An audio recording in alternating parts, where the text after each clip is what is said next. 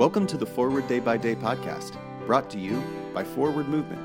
We're glad you're here and hope you'll share us with your friends.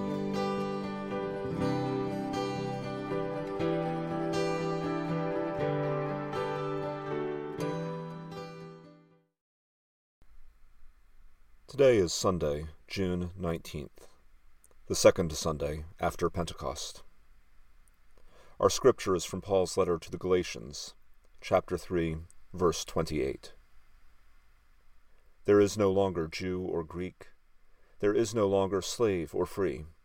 There is no longer male and female, for all of you are one in Christ Jesus. In a side chapel of Notre Dame Cathedral in Paris, before the fire, hung a painting officially titled Sainte Mère et son Fils. It depicts the Blessed Virgin Mary. A child stands over each shoulder, gazing in wonder. The painting is a typical depiction in most respects, but for the fact that Mary, Jesus, and the children are all Chinese, and at the top the name of Mary is painted in red Chinese calligraphy. A more somber depiction of Mary is Our Lady of Ferguson, an icon that identifies the heartbreak of black mothers whose sons have been killed by the police, with the sorrow of Mary, whose son was also killed by the state. These works are reminders that life in Christ obliterates the hierarchical divisions between peoples, and the universal church, which is the body of Christ, contains the multiplicity of human identities.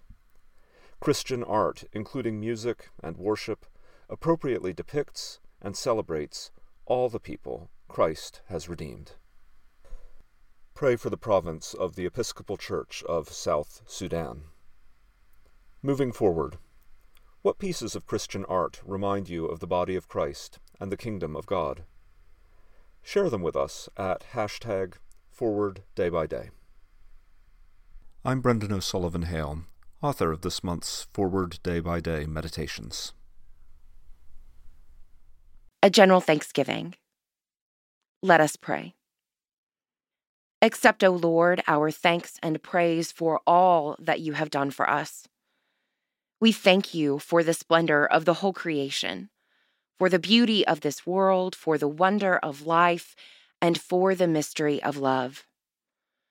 We thank you for the blessing of family and friends, and for the loving care which surrounds us on every side. We thank you for setting us at tasks which demand our best efforts, and for leading us to accomplishments which satisfy and delight us. We thank you also for those disappointments and failures that lead us to acknowledge our dependence on you alone.